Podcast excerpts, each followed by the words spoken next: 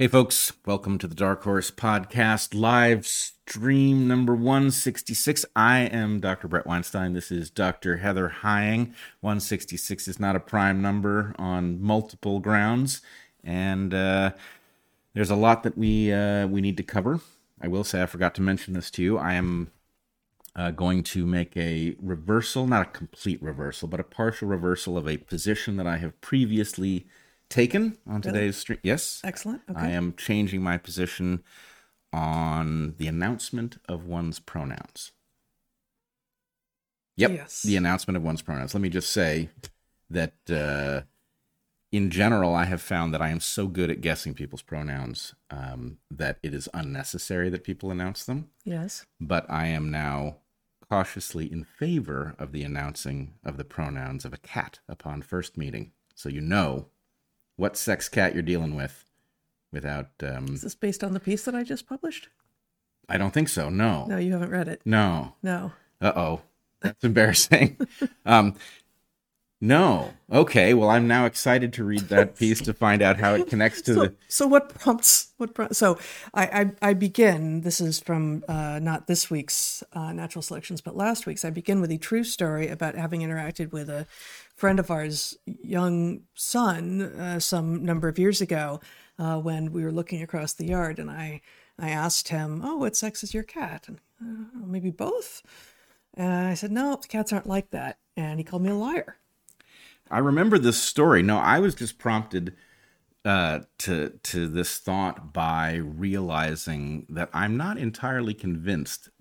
I'm betting there are cases in which somebody has gotten a bad diagnosis of their cat's sex early in life and have probably uh, had the cat for its entire life without coming to understand what uh, was truly going on. I mean, you know, you, you have in your own family some bad diagnoses of, of, of cat sex. Trying to remember.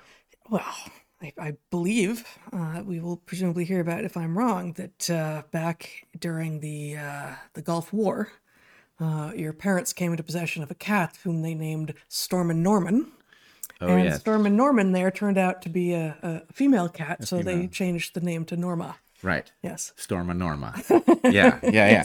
The, Am I? Am I? No, no, you, I believe that right. story is completely accurate, and uh, I do think that this I feel like you came unprepared today. it's an excellent demonstration of the need to announce a cat's pronouns upon first meeting, which was really my point. Um, So you think the cats should now be announcing their pronouns? Is that the idea? to the extent possible, sure, but if they can't do it, I wouldn't mind somebody else stepping in. And actually, it How about a placard of some sort, like a sure, or a, you know, some sort of a you know a flag on a on a hat or something. But um, yeah, we're gonna cat store hats with flags. well, I you know, I Yeah. mean, uh, I just think Why not shorts too while we're at it? I don't think a cat would put up with shorts. Hats is Really? one thing. Okay. But, uh, Uh-huh. Yeah. All right. Well, this is off to a weird start. Indeed. Um indeed it is. Yes. Indeed it is. Oh man, it is almost spring here in the northern hemisphere and he, at least in the San Juan Islands where we are, man, it feels like the season changed like 2 days ago. Instantly. two three days ago like just the light feels different the it just ah, it, everything is coming alive and it feels great um, and you know there are people for whom winter is their favorite season and you know all of this. And we'll say i'm going to put you guys aside for the moment for all the rest of you. For those of you in the southern hemisphere i'm i'm sorry but uh, we we are here in the northern hemisphere. It is it is happening. Spring is coming then summer. Lovely. Well, I was actually uh, of of a similar mindset, and I was going to point out that this is our last winter podcast for the year, and I was going to suggest that no won't be. Sure it will. Well, winter begins on the 21st of December, and there will almost, there being more than seven days beyond the 21st of September, we'll probably have a podcast uh, at the very beginning of winter. Um, we are exiting the winter season, and we will do so on the equinox, which is the twentieth this year. This year it is. Yes. So this will be our last winter podcast, us us being exiting of the season. Yeah, th- This is the calendar year, Yes. however, uh, will end at the beginning of winter, not on the fir- on Oh, got it. Yeah. All right. I was not making an astronomical error. I was making a uh, a clerical error. Um, the clerics having defined the calendar rather oddly from my perspective, but okay. In any case, my suggestion was going to be that for those who will miss the Winter Dark Horse podcasts, all you got to do is move to the Southern Hemisphere, and you got another several months of them coming. Three months, in fact. but not right away. Right. You got a few days Yeah, to starting- arrange that. starting um starting in it's today's the 18th starting in two days Yep. there will be no winter broadcasting possible on this planet for three months That is correct. yes Yes. yes Oh, that's good. Yeah. All right. Well, so we have worked our way to clarity, which is what we do in this family and on this i really podcast. don't think we did No, I think we did, and uh, it was painful. But you know, you know, it, it's not about the journey; it's about the destination, and we got there. so this week for the first time in three weeks we are going to follow this live stream with a q&a which you know after that remarkable display i don't know that anyone is going to want to stick around but if you do if you have questions ask them If And we'll- somehow, despite all that clarity, you still have cues, then we will we will a them. Yeah. And um, and then there's another way to ask us questions also, which is that we do a monthly private Q and A at my Patreon. Right now, the question asking period is open at my Patreon, so consider joining uh, us there. We do a, a joint monthly private Q and A, and you have conversations at your Patreon. You have one tomorrow, in fact Yes. right? Uh, so those those are um, are good ways to um, to join us in other in other venues. There's also a Discord server that is available at both of our Patreons, where they have karaoke and happy hours and book clubs and all sorts of awesomeness. Uh, you can also uh, read about um, uh, a confused child and his feelings about cats uh, at my natural selections. Uh, this week I published something. This is just this is it's, it's always surprising to me. I published something that I called "How Now, Cow of Brown," um, which I, I guess you know it, it worked because it took off. It became one of by far the most popular pieces that I've ever published, and I really did not see that coming. So. I love that title. I, you know, I think I think the title went a long way. Yeah. So It's a great title because it's a terrible title. I love Right. that about it. Right, right. So it's it's an exploration not of pronouns, uh, but of adjectives and word order, and how the frickin' language police would have us believe that by changing by brute force, by diktat, uh, you know, standard English usage, we are somehow going to solve the problems of the world. Which, of course, a we're not. B that's not how language works. And C, what the hell, guys? Come on, grow up and you know get a clue. Point of order. Yes. Are all language police bastards? Well, see, I I think this is another reason that this piece uh, was as popular as it was, is that I actually created a little graphic uh, hashtag defund the language police. Oh, you did. Yes. Oh, wow. We are on parallel wavelengths. I'm just days behind. And revealing that you haven't read anything I've been posting for a while, well, at least for the week. Yeah. Uh, well, and last week. the last two weeks. All right. All right. The admissions are flying fast and furious. Yes. So yes, um, uh, all language cops may be bastards. I I had that actually in the piece, and I took that out. I went like, you know what? Hashtag defund the language police, not the actual police, and then we can talk. And you know, then we can talk. Then we can actually talk, and then let's get down to business talking about how to actually solve some of the problems of the world, as opposed to all of this, um, you know, X of Y stuff instead of um, using language using English the way uh, that English is used, which is to say adjective first, then noun. All right, so that piece is there. What? I believe uh, there's just no way for me to elegantly deal with this at the moment. I believe you have a small piece of lint, and I think it's going to be on your right side, right about here. Here we go. Okay. All right. Okay. All right. I didn't see it. I think it may have been in your head, but we'll hear about that. Okay. We can go back to the instant replay. You'll see it was not a figment of my imagination. Wait. So you've okay. Let's do it. Oh, we can't. Oh, instant replay. No, the delayed replay by several hours, but um, nonetheless, can be done. so well. Can be done. Okay. Um, so I also on natural selections this week went back and recorded audio of both "How Now, Cow of Brown" and uh, "He, Me, She, They," and also apparently "We're the Bad Guys," which uh, was another um, surprise hit, uh, in which I detail some, by no means all, of the positions that we have um, had over the pandemic, uh, and uh, just sort of laid them out and said, "Okay, um, these are these are some of the things we've talked about." An incredible string of uh, being right by accident for the wrong reasons and through total guesses. Isn't that? Uh... Precisely. Yep. Yes, precisely. All right. Um, maybe it's time to go to our sponsors. We are grateful uh, for our sponsors. We start off after whatever this was um, with three ads at the top of the show, and here we go. All right. Our first sponsor this week is Mud Water, one of our favorites. Mud Water makes a fantastic drink. It's spicy and delicious and chock full of medicinal mushrooms and other goodnesses. With a seventh the caffeine is a cup of coffee, you get energy without the anxiety, jitters, or crash of coffee. It can be thought of as a coffee alternative, but it's way more than that. If you like the routine of making and drinking a cup of warmth in the morning, but don't drink coffee or are trying to cut down, try Mud Water.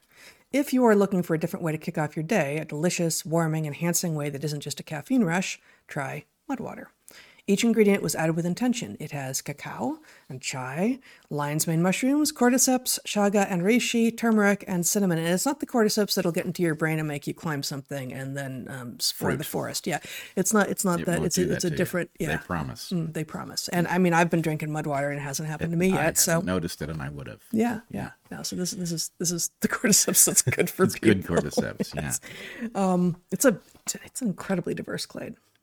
Cordyceps. Yeah. yeah. I'll yeah, say. Yeah. Mudwater, not so much. So actually, you know, actually, yes. Mudwater also makes, hey, a non dairy creamer out of coconut milk and MCT and a sweetener out of coconut palm sugar and lucuma, which is the fruit of an Andean tree, which was used by the Inca. And you can add those, the non, their non dairy creamer, their sweetener, um, if you if you like. Or you can mix and match. Add a bit of their coconut milk and MCT creamer with some honey from bees, real bees. Or use Mudwater's lucuma and coconut palm sugar sweetener and skip the bees entirely if the bees don't make you feel comfortable.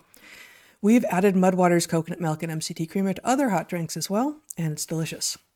Mudwater's flavor is warm and spicy with a hint of chocolate, masala chai, which includes ginger and cardamom, nutmeg and cloves. It's also delicious blended into a smoothie. Try it with banana and ice, milk or milk like substance, mint, and cacao nibs. Mudwater is 100% USDA organic, non GMO, gluten free, vegan, and kosher certified, and it allows you to build a morning ritual that promotes sustained energy without the crash.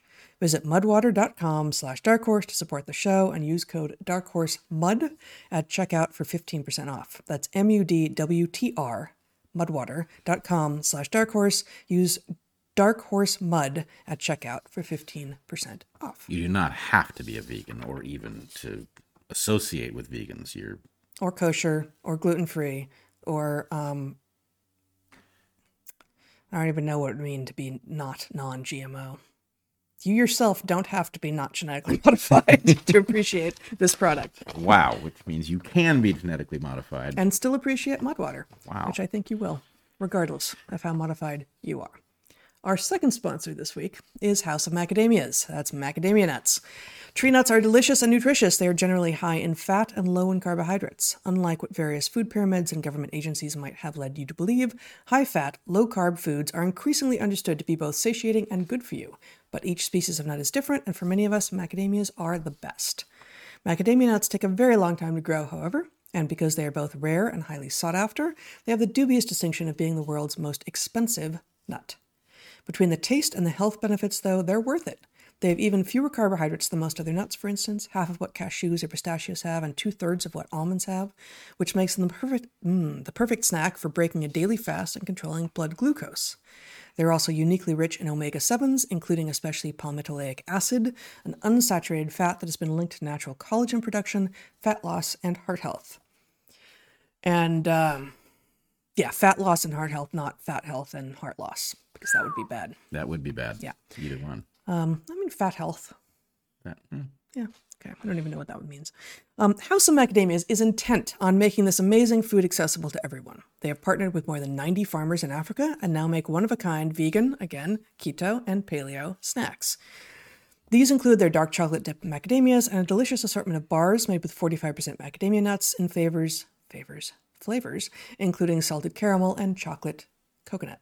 but our favorite product of theirs are the simple salted macadamias made with Namibian sea salt. They are amazing. We love them and think that you will too. Our House of Academias highly recommends House of Macadamias for all of your macadamic needs. Looking for something to nourish and energize you while in pursuit of the truth or while climbing the next, next summit? Go to www.houseofmacadamias.com and use code Dark Horse for a 20% discount on every order. Plus, Dark Horse listeners will receive a complimentary 4 ounce bag of macadamias when they order three or more boxes of any macadamia product. Once again, that's houseofmacadamias.com. Use code Dark Horse for 20% off every order. You won't be sorry. So I wonder who discovered the macadamia nut and whether they were capable of retiring on that contribution to humanity. Kind of like the bacon wrapped date, the first person to do that, you feel like they contributed enough, much more than most people do, and it should have been sufficient for them to move somewhere nice and I don't know, look out at the view, right? I bet they didn't. No, I bet they didn't either. Yeah. Right. In fact, they were probably. Um, I actually don't know. I feel like I looked into it when I was researching macadamias when we first accepted this sponsor. Um, I don't remember where they're native. And but I assume wherever they are native, um, that they were discovered to be edible by the people who were first there, as opposed to by mostly the people who are currently um, mostly in charge of selling them Yes. um, to us. But maybe you know, given that uh, they're being farmed in Africa, maybe they're native to Africa. Although I'm not sure about that. I don't know. I would not be surprised if someone plagiarized a primate for the idea. Yeah, we do that. Yeah, we sure do. All right, we got one more sponsor. Yes, we do. Our final sponsor this week is MD Hearing Aid. MD Hearing Aid makes high quality, simple, and effective hearing aids for a tiny fraction of what most hearing aids cost, helping bring audio clarity and capacity to people who might not otherwise be able to afford it. MD Hearing Aid was founded by an ENT surgeon who made it his mission to develop a quality hearing aid that anyone could afford. He kept the price low by simplifying the product, removing several rarely needed components and he made a product that aims to fit so well no one will know you're wearing it. Other features include rechargeable batteries that last up to 30 hours, water resistance in up to 3 feet of water in their Volt Plus model, and you don't need a prescription to get one. MD Hearing Aid has cut out the middleman, so you buy your hearing aid directly from the source, where audiologists and licensed hearing specialists are available seven days a week. Everyone can empathize with what it feels like to be left out of a conversation that others are enjoying. Here's a testimonial from a friend of ours who has substantial hearing loss and who relies on hearing aids. We asked her to try this product, and here's what she said quote, With my particular type of hearing loss, a deep male voice in a noisy room is the hardest situation for me to hear and understand speech. I wore the MD hearing aid to have a conversation with a deep voiced man in a room with a lot of white noise. The MD hearing aid passed the test as my conversation partner's voice was clear and understandable. At a price point of under $1,000, I was amazed at how effective they are. MD Hearing Aid is bringing affordable hearing to hundreds of thousands of people, people who might not otherwise be able to afford high quality hearing aids. Get clinic level care for 90% less with MD Hearing Aid, which offers a 45 day risk free trial and money back guarantee. Go to mdhearingaid.com and use the promo code DARKHORSE to get their new buy one, get one deal. A pair of hearing aids cost just $149.99. Plus, Dark Horse listeners will receive a free extra charging case, $100 value. So head to mdhearingaid.com and use the promo code DARKHORSE to get their new buy one get one deal, a pair of hearing aids for only $149.99. So, uh, we, in, in all of that silliness that we started at the top of the hour with, did not talk about where we're going today. Right. We are going to start by talking about um, farming and ants. And then uh, we are going to take the natural segue from there and talk about uh, control and uh, narratives. And uh, we are going to end with a couple of stories that we've heard this week uh, that uh, should, I think, give us a bit of hope. And it all actually ties together. Although, if you just use, um, if you just look at the topics that we're talking about, it all sounds uh, a, a little bit, a little bit diverse. And we'll we'll get some uh, raccoon dogs in there, For de better or diverse. if you say so. I did, and there's nothing I can do about it now. I can't take it back, even if I think that would be wise. Can we get that instant replay or, or not so much? Severely delayed replay, yes, potentially. Okay. Um, So I was recently researching at, Attine ants, leafcutter ants, uh, for uh, some presentations that we were giving a couple weeks ago, and uh, and looking into the question of the evolution of farming in leafcutter ants and what the comparisons are, if any, uh, to the evolution of farming in humans.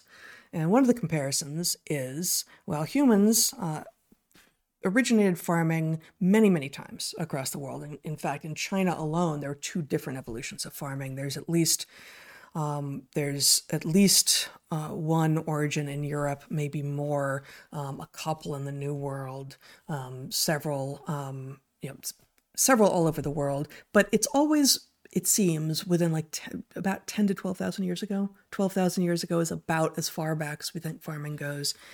Uh, there was some uh, domestication happening before then, uh, but agriculture is 10, 12,000 years ago in each of the places that it happens independently, whereas ants started farming oh, mm, 50 million years ago.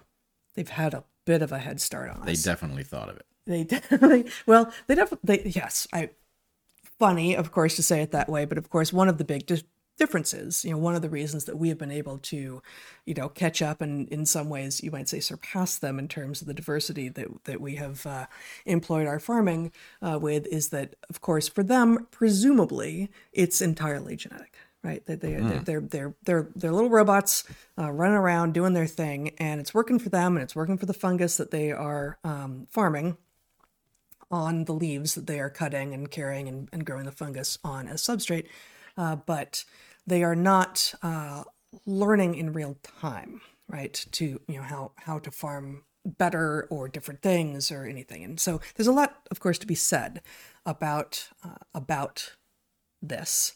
Uh, but there was one paragraph in this really remarkable paper, really long, like a monograph in um, in a book called Insect Fungal Associations, Ecology and Evolution, a piece um, by Schultz et al. from 2005 is when this book was published, called Reciprocal Illumination, a comparison of agriculture in humans. And so the comparison is, okay, we have these Attine ants who've been farming for 50 million years, 50 million years, 50 million years, and humans who've been farming for 10 to 12,000 years. And uh, what, you know, what are some of the comparisons? Uh, so, so question. Yeah. Um, are in this, are you going to describe that farming? Uh, or should we do that in advance of you reading this? Go for it. Um, so uh, the the basics of the farming involve the removal of pieces. You've undoubtedly seen pictures of ants which have cut a kind of fingernail shaped piece of a leaf. They do this from canopy trees. They bring them one piece at a time uh, in large numbers down into an underground cavity where they grow a fungus, which is uniquely adapted to this uh, association. It grows on the leaves because the ants are animals. They actually do not, for whatever reason, have the chemical capacity to break down the leaves directly. Fung- fungus, for whatever reason, are much better at uh, advanced feats of organic chemistry, and they are able to break down the cellulose and other components of the leaves. And so, essentially, the uh, ants facilitate the growth of the fungus, and they eat the fungus, and uh, this is clearly mutualistic interaction um, with many fascinating offshoots and other features. Indeed, and there are um, there are many stages of agriculture in these ants. The leaf cutters being you know, by our estimation, with our anthropomorphic lens on it, the, the pinnacle of Attine agriculture, of ant agriculture. Uh, but there are there are many stages that are you know less tightly symbiotic. There are um, pathogens that are also co-evolved with you know with this fungus ant coevolution. So you know it's it's just the story just goes more and more amazing the deeper you go. But this is not um, going to be that that story here. Um, the paragraph I want to read from this paper, Schultz et al. 2005, and I'll have you show my screen when I'm when I'm ready to read it here. Just talks about the question of um, where who has the control. So with humans, uh, we imagine that okay, well, we're the farmers, therefore, you know, the the the crops that we have domesticated, be they plant or animal, or in some cases fungus, are clearly under our control. We are the masters, and uh, you can similarly look at ants and guess the same thing. And there's some evidence with regard to the ants, given uh, what the uh, what we can tell 50 million years is a long time for this association to be happening. So it's hard to know. It's impossible to know exactly what the ants 50 million years ago, who were not farming, looked like and what they were eating. But all evidence suggests that they were basically eating arthropods, insects, live and dead. Um, and the advantages to the fungus and to the ants for going into this farming relationship um, seem it seems like there's some evidence that actually the fungus might have had um, more of a drive to end up being in this association with the ants than the ants did, which raises questions about control. About, you know, who's actually in control here? And when you think you see a system in which one or the other person, organism, system, whatever it is, is in control, maybe look more closely, look from a different angle, and find that actually control has a lot of different levers and a lot of different ways of manifesting itself. So let's go with this uh, this paragraph here, and I'll just put it on the screen so people can read along. That did not work. Nope, it did not work. Um, and if it doesn't, uh, it doesn't work. Hold on, let's work. try one more time. You got that plugged in? It is plugged in still. Nope. It's very blue. Okay, well, I'm going to go ahead and unplug that so that I do not risk my computer suddenly showing up. Uh, and I will just read it off the screen and I'll, I'll link to uh, I'll link to this in the show notes. Again, from Schultz et al. 2005. We suspect that most readers will resist our suggestion that human agriculturalists were once under the partial control of their proto domesticates during the early evolutionary process that ultimately led to human agriculture. Human intuition suggests that we are not under the control of the cabbages and tomatoes that we plant in our backyards. The cabbages cannot facultatively escape from our gardens and from their inevitable destinies of death in our kitchens, and that cabbages have not enslaved us to labor on their evolutionary behalf. Human intuition can be misleading, however. We know, for example, that human symbionts can sometimes induce profound behavioral changes in humans that benefit the symbiont. The rabies virus induces drastic aggressive behavior to facilitate its spread to new potential hosts and coca plants induce in humans a physical addiction and a craving for more coca, which requires the cultivation of more coca plants.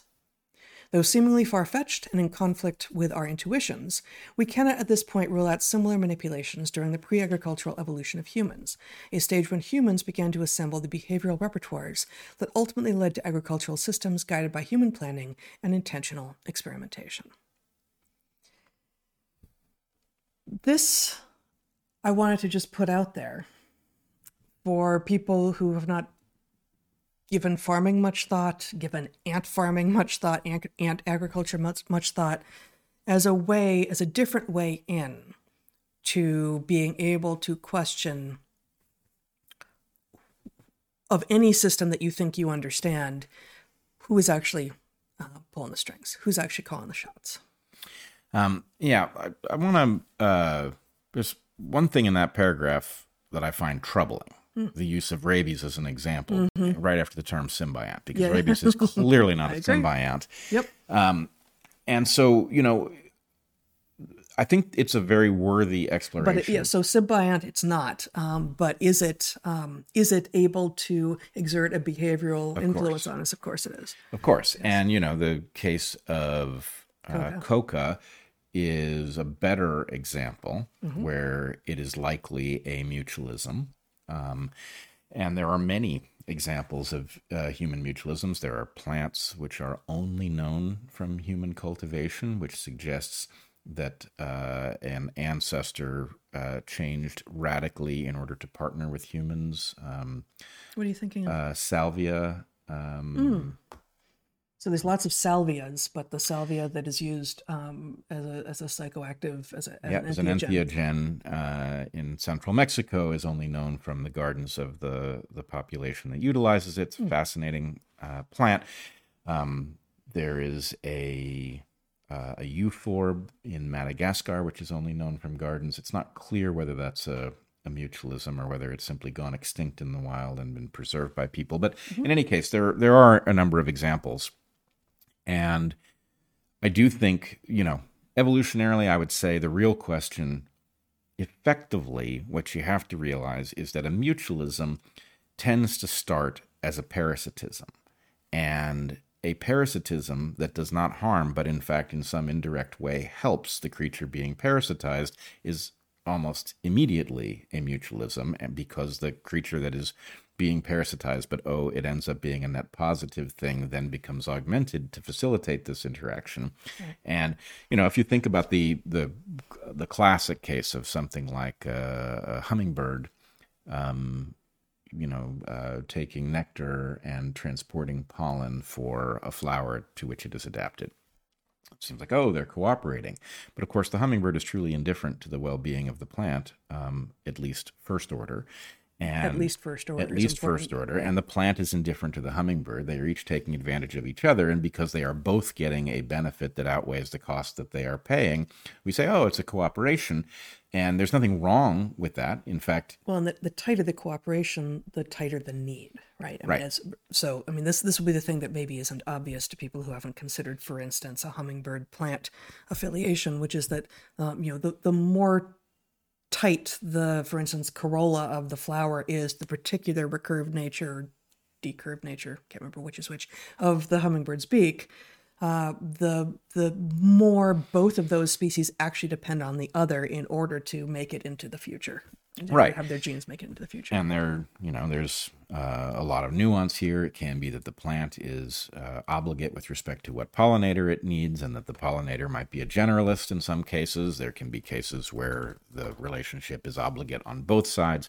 But in any case, at some point where a mutualism has occurred, we are effectively defining the mutualism based on the fact that both parties are um, benefiting from what might otherwise be a one way parasitism.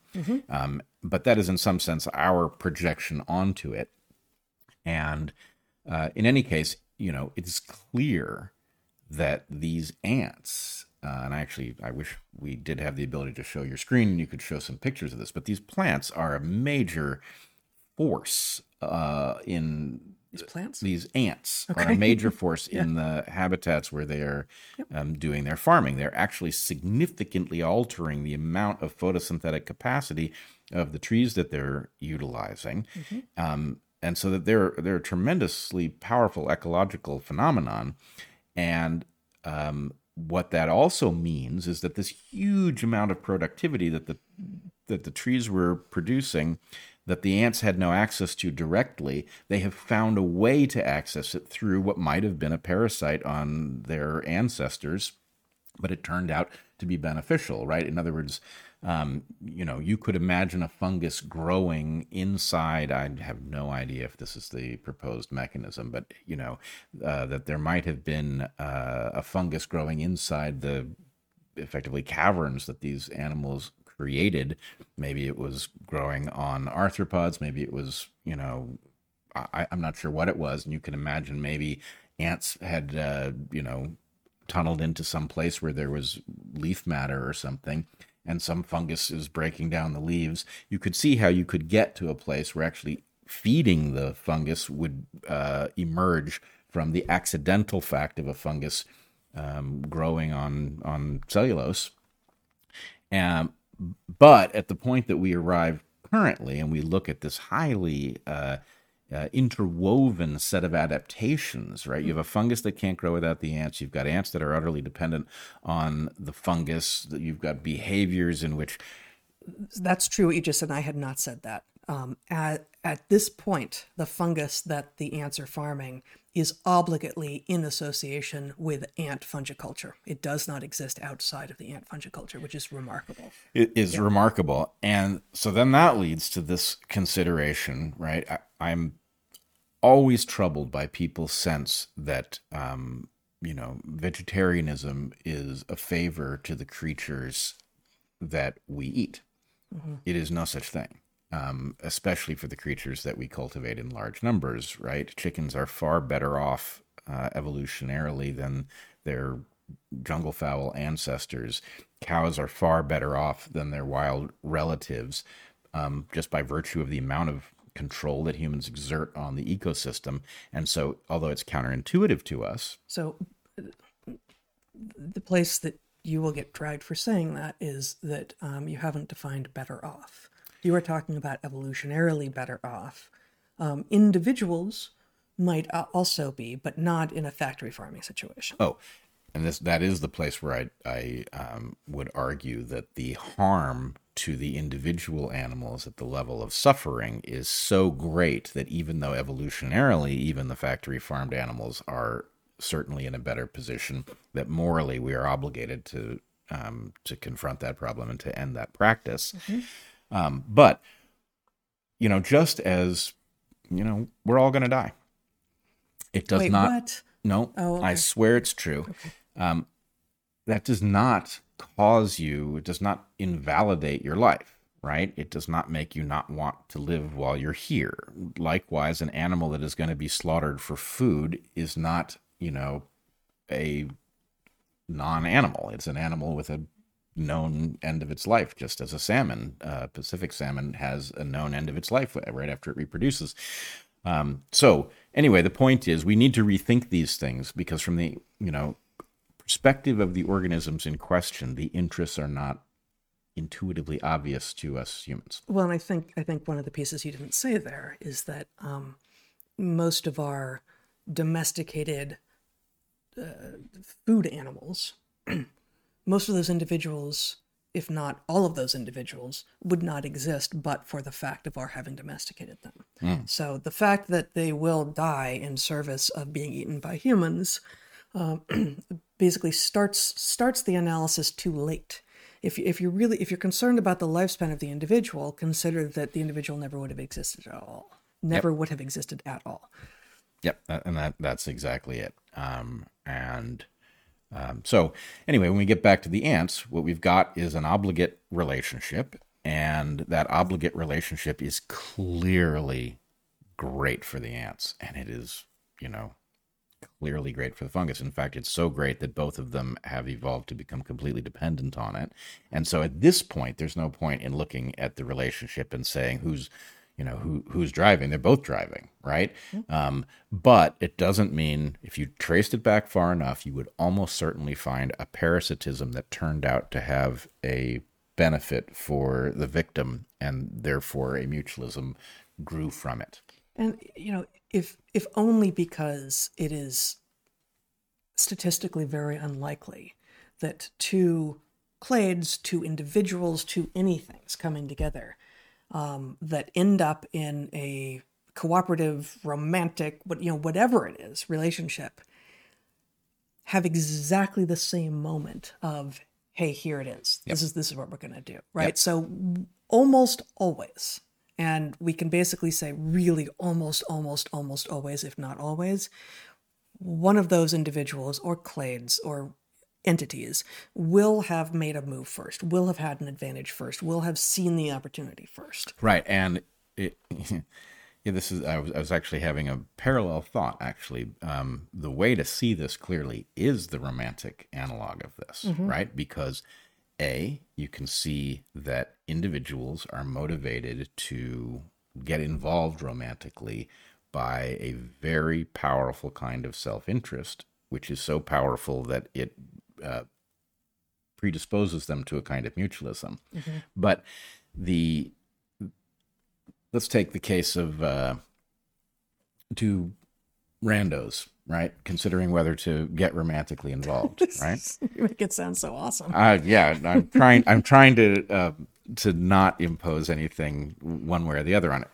Um, a guy uh, trying to bed a gal is actually involved in a parasitic behavior. Now, in modern times, it may not be this way because it may be that he, you know, his conscious mind full well understands that she is going to control whether or not she gets pregnant. And so there's no real parasitism possible at that level. But a guy trying to bed a gal pre um, uh, birth control, right, is effectively attempting to inflict a pregnancy on somebody who will then invest all of the labor in raising an offspring that is only 50% related to her. That's a parasitism, right?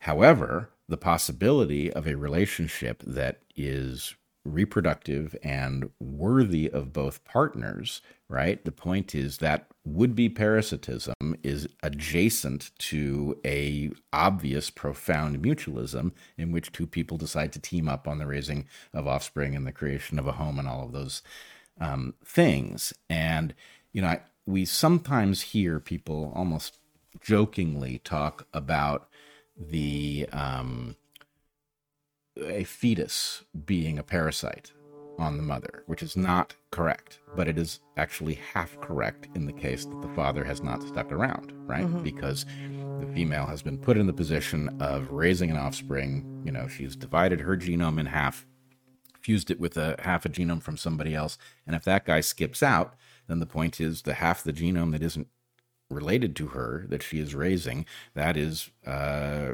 she is effectively in, forced into a, a, degree of altruism, raising this other half a genome. But if they partner, then it is not that at all, right? Then the point is, yes, she's only, you know, her offspring is only 50% related to her, but um, the guy is putting in enough effort that the point is she can actually raise twice as many, many of them, and she recovers that as, as a matter of a mutualism. So anyway, now we've taken all the fun out of uh, sex, romance, uh, and all of that stuff. But the idea that there is an exact map of this sort of tension between parasitism and mutualism over in human romantic space is it's really profound once you see it. Mm-hmm. Indeed, I thought you were going to go into genomic imprinting space, but maybe, that's that's a bridge too far for today. Yeah, I think I think uh, right. we've done enough enough of the dry sucking the fun out of romance biology for uh, for one afternoon, but maybe a future episode. All right. Um, so we thought we'd start there, just to raise issues of raise to consciousness questions of when you see interactions um, between two players, let's say, let's just leave it vague, entities, uh, who appears to be control, who appears to be driving, who appears to be conscious, who appears to be making decisions that benefit them, um, isn't it's not always what it seems. And that is in service of what you wanted to talk about uh, next around issues of narrative control. Yeah.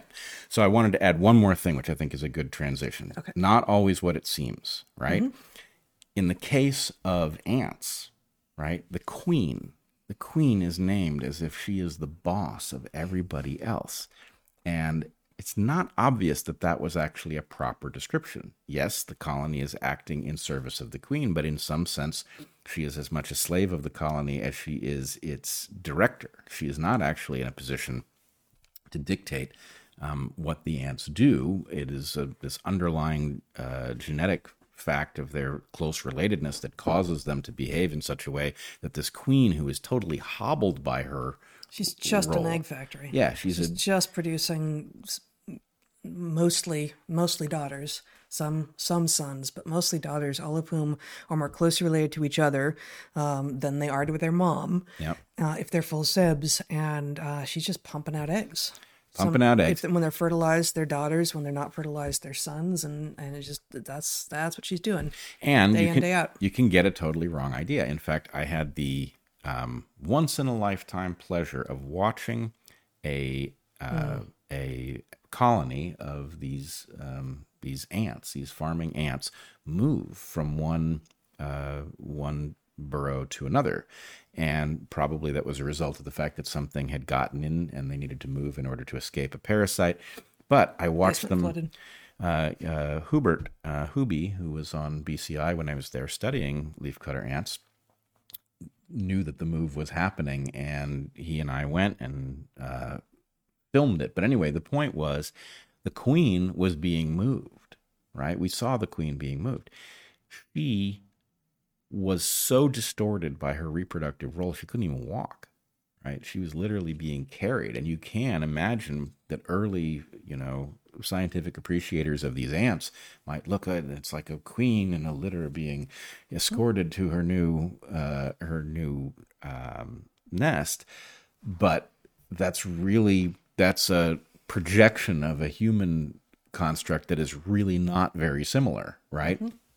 She is a reproductive slave uh, of the colony as much as anything else. So, which then brings us to your transition about things not being necessarily what they seem and the confusion surrounding um, uh, corruption and narrative control in uh, in our modern modern circumstance. So uh, let's explore that a little bit. I was prompted to think of this by um, we will only be here briefly, but uh, I watched the most recent interview of Sam Harris, and he once again makes all of the same, uh, what I would say are decidedly wrong points. But uh, the point that in the case that 97%, I think is the number he uses, of your experts agree and 3% uh, disagree, that yes, of course, it's always possible that the non experts are right, but you should go with the 97% of the experts each and every time because you're um, you, you're much more likely to be correct in your thinking. And so that's obviously nuts, or I should say, it, the fact is obviously nuts, but why it's nuts isn't so obvious. And I thought it was worth mm-hmm. us exploring that a little bit. So, um, first of all, let me just recall something that we've talked about here before, which is um, that it is a if the res- the return on investment for betting against the fringe is pretty reliable, right? In general, the fringe isn't right, and um, even when it is right, it's that something within the fringe is right, while the majority of the fringe remains wrong. Right? The fringeness of the fringe mm-hmm. uh, is, in and of itself, reason to just be a little skeptical. That's mm-hmm. certainly true. Um, but what Sam's assertion does not take into account is a the disproportionate benefit of knowing when something on the fringe is actually right, in spite of the belief of 97% or 99% or effectively 100% of the experts, right? In those cases where the experts have it wrong, the profit to be made is huge. That's one thing. Um, but the other thing is there's a question about what that 97% even is, right? Under normal circumstances, if everybody was perfectly free to believe whatever they wanted, and the, the, experts were having vigorous discussions in which they were pushing each other around and had arrived somewhere naturally, then that's not perfect evidence that they've got it right, but it's at least something. But we don't live in a normal era. And this is really I think what's driving Sam mad in front of our eyes is that he is applying rules from some other time and place as if they are universal, and they are far from universal. So, um, what I wanted, what I thought was that it was worth laying out a kind of taxonomy of uh, of narrative brokenness, right, and looking at what underlies um, the uh, the differences between times and places and what we ought to put, uh, how much stock we ought to put in the belief of so-called experts. So, I think everybody realizes that we have a degree of corruption. Sam would acknowledge, and in fact, he repeatedly does acknowledge um, that that there is corruption in our institutions and that that's a problem. But the problem is that the word corruption itself suggests that it is the minor force, right? If we say that, you know, you have an SD card mm. and there's it's corrupted, we're not saying that most of what's on the SD card is wrong. We're saying that there is a small disruption somewhere, right? And that small disruption may be enough to prevent your camera from reading it, right? Or it may distort a photograph, or, you know, photograph may not be viewable. But the point is, the corruption is the minor part. And the question is are there things that would cause the distortion to be the major part? Um, so, okay, corruption is like, you know, well, let, let's try this. In the case that the interests of some entity that could corrupt the system are aligned with the interests of the public. In other words, if you have a democracy where the interests of the public are supposed to, to guide, and you have some corporation and it wants something done that would actually be good for the public, there's no problem. It doesn't really have to do anything. It can just make the argument, and the public, seeing its own interest, will be in support of the thing that works for the corporation. What that means is that the efforts that these corporations deploy, the expensive efforts like lobbying, for example, those efforts will be in places where their interests diverge from the public, right? It will corrupt the government, not where it doesn't need to do that. It will corrupt the government where it wants the government not to do the government's job, serving the public, but instead to serve the corporate needs. And so it will disguise those things as if they are in the interest of the public. I'm going to steel man just one one piece of this, Sure. uh, which is that um, lobbying could be simply about getting the word out. So even you know even under circumstances where all the interests align, which will be somewhat rare, uh, you might still have things like promotion, marketing, advertisement, lobbying in order to spread the good word. Frankly, Um, I agree at a technical level. Um, the the problem with that, I mean, you, you you've said you're steel manning it, so I know you're not advocating this as a as a, a major uh, countervailing force. But the problem is, it doesn't take almost anything to spread the word if it's in the interest of people to hear the word, right?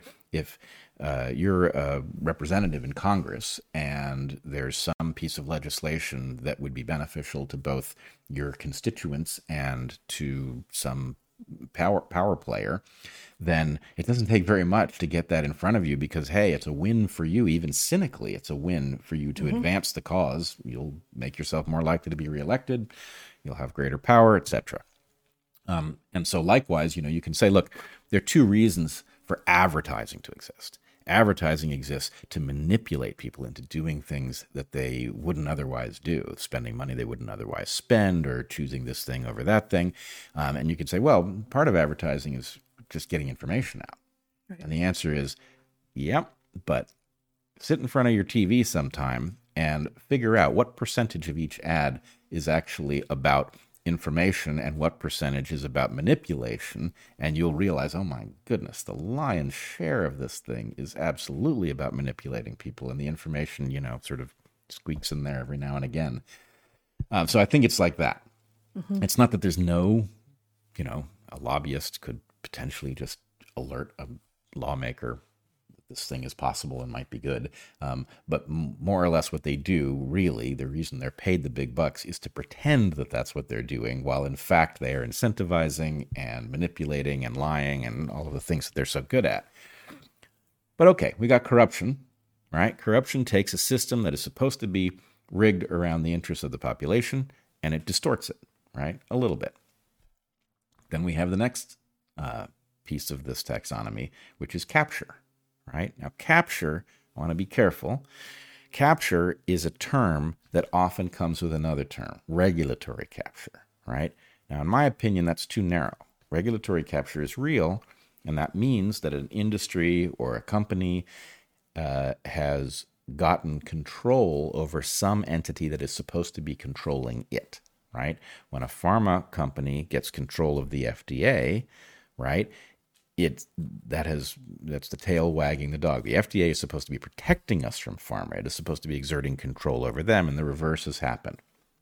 Um, so that's regulatory capture. But what we are seeing is something much broader than that, right? Because a lot of the things that have been captured aren't regulatory, right? So anyway, when corruption is the minor force, corruption is the right term. Capture is when some entity within the system, some institution or process has been taken over by something that is supposed to be subservient to it, right? And then there's this next phase where it's not even that the FDA has been captured by pharma, but it is actually a whole network of institutions that then uh, have an emergent nature, right? The FDA has been captured, and the FDA may grant uh, emergency use authorization where it shouldn't. It may participate in silencing critics, right? It may participate in obscuring harms, these kinds of things. These are terrible in and of themselves. But then you find, you know, the New York Times playing wingman, Yes, you do. Right. And so this is like a whole next level. Not only are we dealing, so corruption is the minor version, where the major version is still doing what the system is designed to do, but it has been redirected to a small extent. You've got capture, where entire institutions have been inverted and they are doing the inverse job. They are working for those they are supposed to be regulating and regulating those they are supposed to be working for. And then you have this next level thing, which is the emergence of a network of institutions that are captured by one mechanism or another. And what it results is in a an entire false narrative about where we are, what we face, what the experts believe, which is really the place where the analysis that says, hey, let's go with the experts, that usually works, right?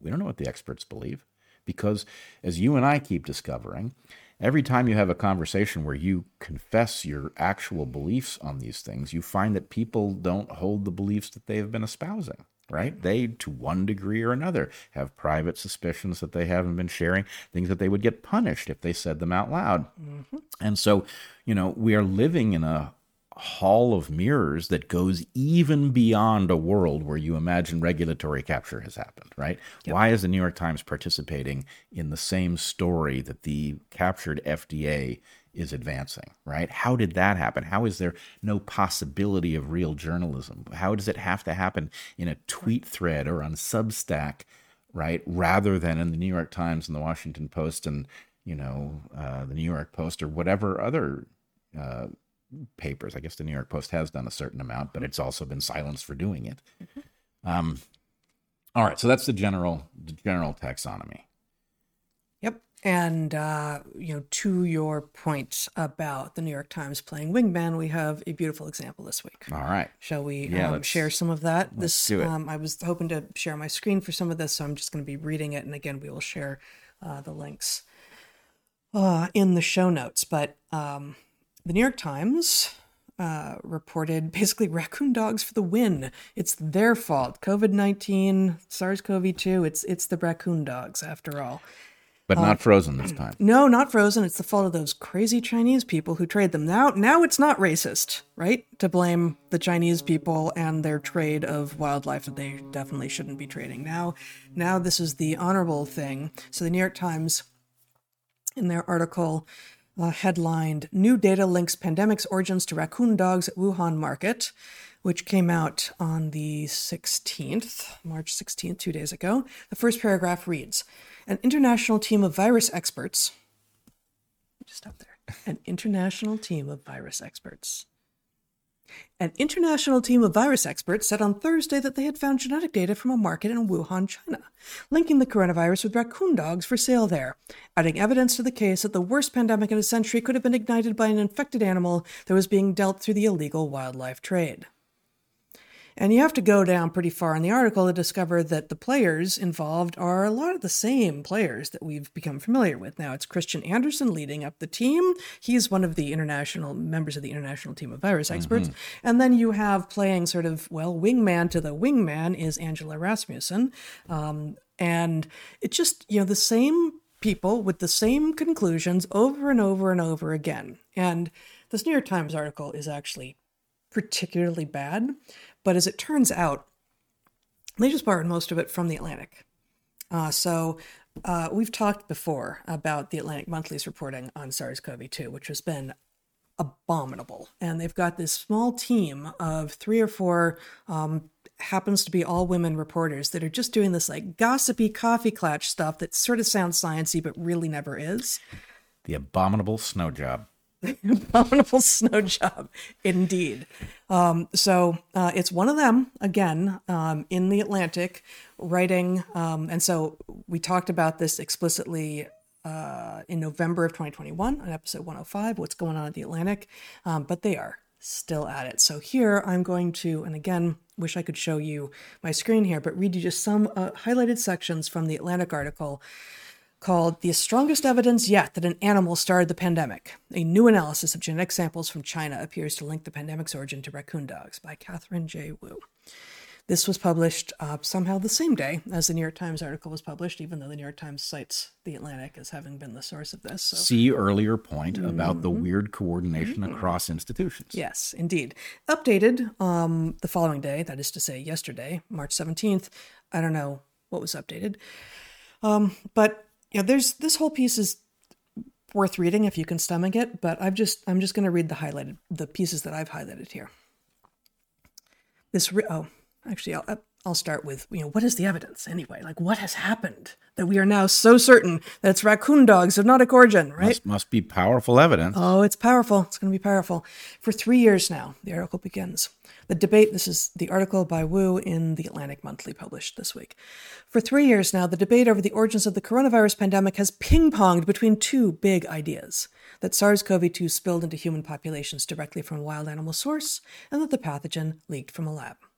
Through a swirl of data obfuscation by Chinese authorities and politi- politi- politicalization within the United States, and rampant speculation from all corners of the world, many scientists have stood by the notion that this outbreak, like most others, had purely natural roots.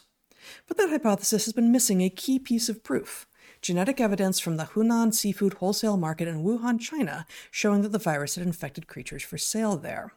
Now, an international team of virologists, genomicists, and evolutionary biologists may have finally found crucial data to help fill that knowledge gap. A new analysis of genetic sequences collected from the market shows that raccoon dogs being illegally sold at the venue could have been carrying and possibly shedding the virus at the end of 2019. Let me just slow down here.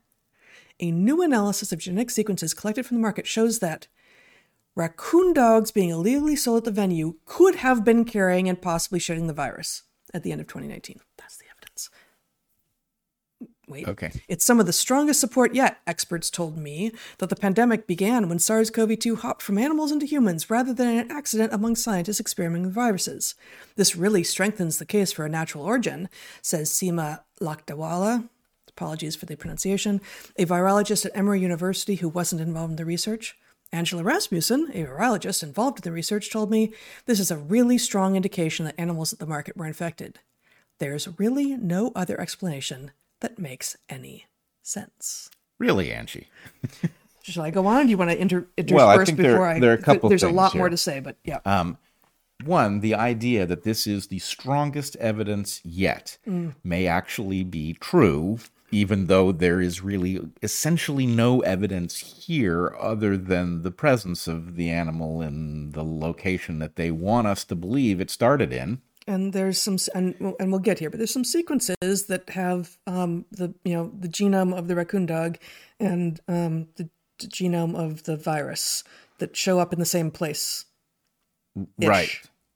Right. at the, same time ish Right.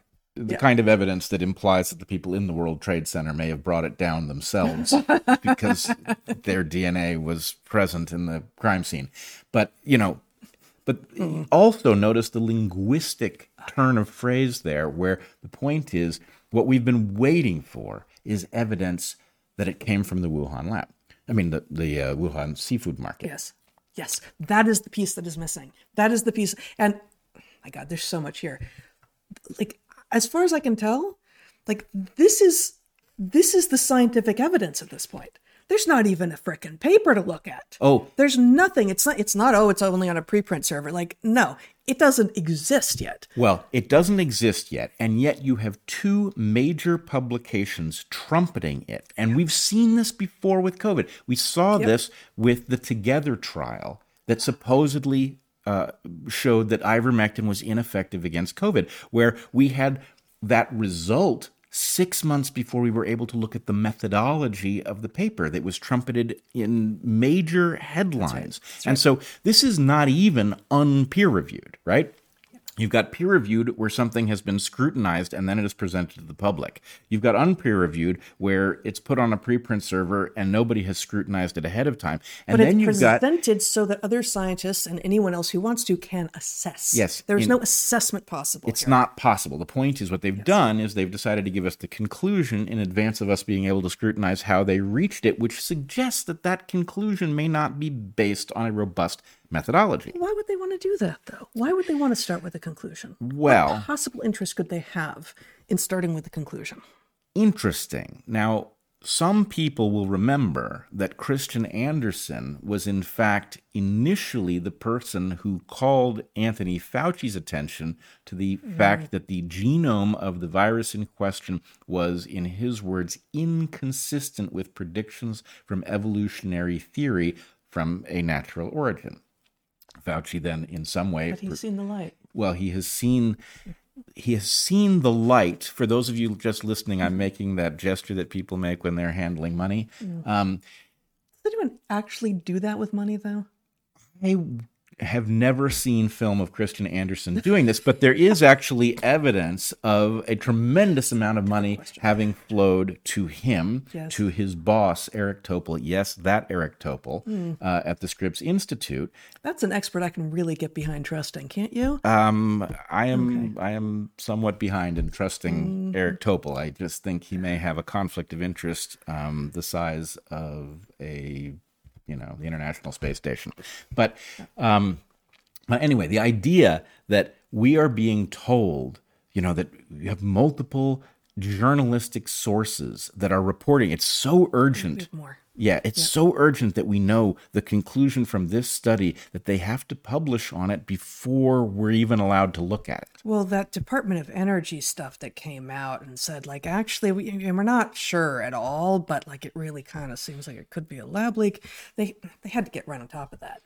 So here we have these sort of glowing endorsements in pseudosciency language, uh, and you know, the I don't know the uh, I'm not I I have never run into, as far as I know, before the work of the author of the New York Times piece, but this like the Atlantic just created this stable of pseudoscience journalists reporting on pseudoscience that did their work over and over and over and over again during this pandemic, during the whole, for the last three years. And they just haven't veered.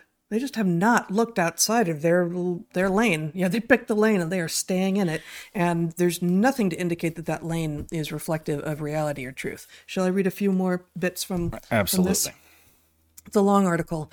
Um, the genetic sequences were pulled out of swabs taken in and near market stalls around the pandemic start.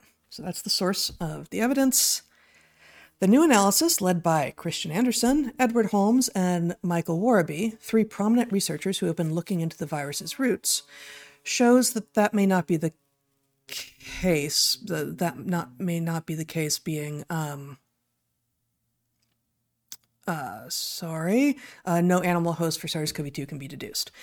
Within about half a day of downloading the data from GISAID, this is not a database I am familiar with, and so I'm not actually sure how um, it's normally pronounced, but GISAID, uh, it's an open access genomic database, um, was data were posted there, and um, this team happened to get lucky and pull it, and then the data disappeared again, and no one can figure out what's going on there. So that also is strange. Maybe everyone just got lucky. Maybe. Within about half a day of downloading the data from GISAID, the trio and their collaborators discovered that several market samples that tested positive for SARS CoV 2 were also coming back chock full of animal genetic material, much of which was a match for the common raccoon dog, a small animal related to foxes that has a raccoon like face. Finding the genetic material of virus and mammal so closely commingled, enough to be extracted out of a single swab, isn't perfect proof, Lakdawala told me. It's an important step. I'm not going to diminish that, she said.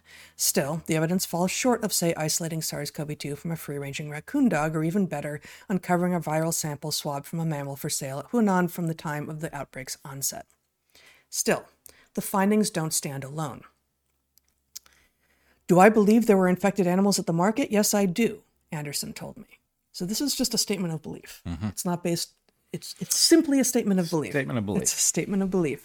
Do I believe there are infected animals at the market? Yes, I do, Andersen told me. Does this new data add to that evidence base? Yes. End quote.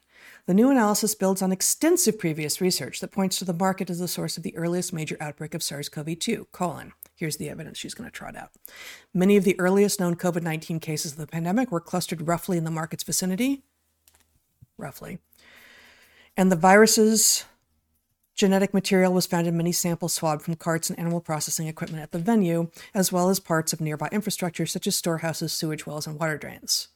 That's two. pieces of evidence, neither of which are evidence, not extensive research. Raccoon dogs, creatures commonly bred for sale in China, are also already known to be one of many mammal species that can easily catch and spread the coronavirus. All of this left one main hole in the puzzle to fill. Clear cut evidence the raccoon dogs and the virus were in the exact same spot at the market, close enough that the creatures might have been infected and possibly infectious.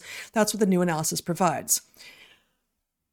They could really use someone who understands anything about evolution or how viruses might actually move between species, don't you think? No, I think that would screw up their whole plan of selling us the idea that the seafood market is the likely origin of the human pandemic. All of this left one main hole in the puzzle to fill?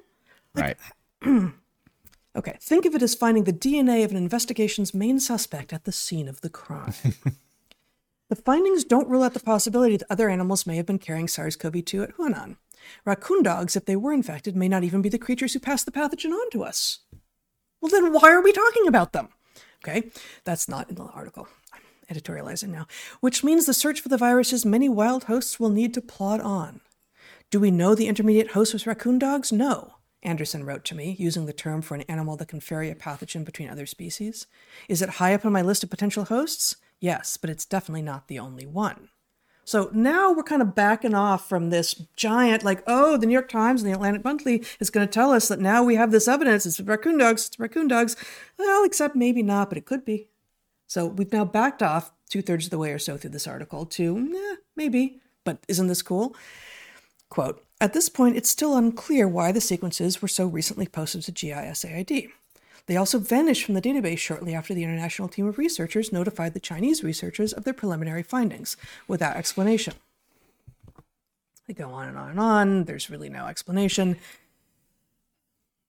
Skeptics Mm. will likely be eager to poke holes in the team's new findings, pointing out, for I don't think they need to be poked. I think there are plenty of holes in those findings. They don't require any of us at the fi- like we've been shared nothing we've had nothing shared with us there's no findings except that we've been told I'm- I'm- We've I'm been told swabs had DNA from the raccoon dogs Yes. and uh, genetic sequences from the virus in close proximity in a market where sick people undoubtedly commingled with animals that they were buying. you sound like a skeptic skeptics will likely be eager to poke holes in the team's new findings pointing out for instance that it's technically possible for genetic material from viruses and animals to end up sloshed together in the environment even if an infection didn't take place Maybe an infected human visited the market and inadvertently deposited viral RNA near an animal's crate. How? But an infected animal with no third party contamination still seems by far the most plausible explanation for the sample's genetic contents, several experts told me. Other scenarios require contortions of logic and, more important, additional proof. I got, we're almost there. All right. The debate over SARS CoV 2's origins has raged for nearly as long as the pandemic itself. Okay, I don't even get the rest of the sentence. Outlasting lockdowns, widespread masking, even the first version of the COVID 19 of the COVID vaccines. I don't know what that's doing there. And as long as there is murkiness to cling to, it may never fully resolve. When President Joe Biden asked the U.S. intelligence community to review the matter, four government agencies and the National Intelligence Council pointed to a natural origin, while two others guessed that it was a lab leak. Hmm. Okay. Finally, end of this crap piece in the Atlantic. If this new level of scientific evidence does conclusively tip the origins debate toward the animal route, it will be, in one way, a major letdown. It will mean that SARS CoV 2 breached our borders because we once again mismanaged our relationship with wildlife. That we failed to prevent this epidemic for the same reason we failed, and could fail again, to prevent so many of the rest. Oh, I frankly, I predicted that.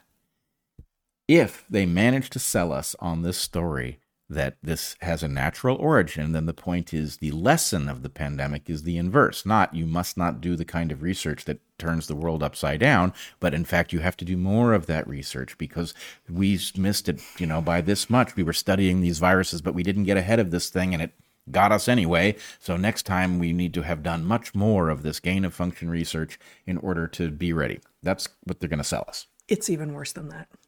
Oh, Yeah. All right. My turn. yeah. yeah. No, so that for sure, but also don't go out into nature. It's dangerous. There's wild things out there and they will give you diseases. Stay inside, be safe. It's clean. We've got some antibacterial spray for you, antiviral spray, anti everything spray. You just get right in that comfortable little zone of yours. We'll stream some crap into your face that you can watch and be entertained by, but for God's sake, don't go outside. It's dangerous out Yes, there. don't unplug from our mechanism of narrative control. Um, so I wanted to give an interpretation. You you wondered about their claim of the uh, natural origin having outlasted something something about uh, It just- vaccines, masks, et cetera, et cetera, et It's just a weird thing to. well, but no, I know what they're getting at. Okay. In this case, the they is a she. Well, Okay. It's, this- it's part of the bigger. it's thing. Yeah, that's yeah. a see earlier point regarding the emergent nature of the the they she uh, complex that advances the phony narrative. Uh, We're not going to talk about cats again, are we? No, no, no. No, we're done with that for the moment. Okay. No, no, we're on to um, raccoon dogs having. Uh, Wait, do they have pronouns too? you'll have to ask them, but I will say that this is a major leap forward from the frozen ferret badger steaks uh, that they failed to convince us were the source. about the great leap forward and talking about the origins of this virus. Uh, I guess. I mean, you know, um, make of it what you will. Okay. But uh, okay. But what really is going on here is Yeah. there are a couple of narratives that are disproportionately important, and this is a subtle point, I think. But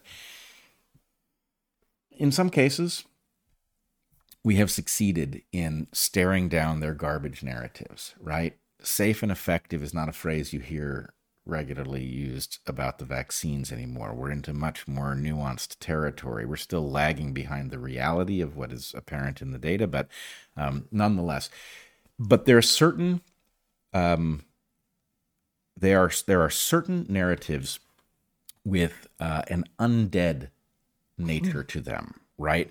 And I, in fact, would call the kind of journalism that you're talking about instead of burying the lead, it's exhuming the lead. They keep resurrecting uh, Their lead. their lead Exhuming because their lead. they cannot afford to have it die, right? To the extent that the world is keeps discovering. I mean, we keep getting new agencies, uh, you know, people who were on the commission who, uh, you know, Jeffrey Sachs uh, has announced that he, he saw nothing but corruption in the commission that was trying to find the origins. We've got all of these things that would ordinarily cause a regular person to say, you know what, that Wuhan seafood market uh, explanation turned out to be nuts. All sorts of people with all sorts of different kinds of expertise have converged on the idea that this does seem to have emerged from the lab right there in Wuhan, um, etc. Outbreak of chocolatey goodness. right.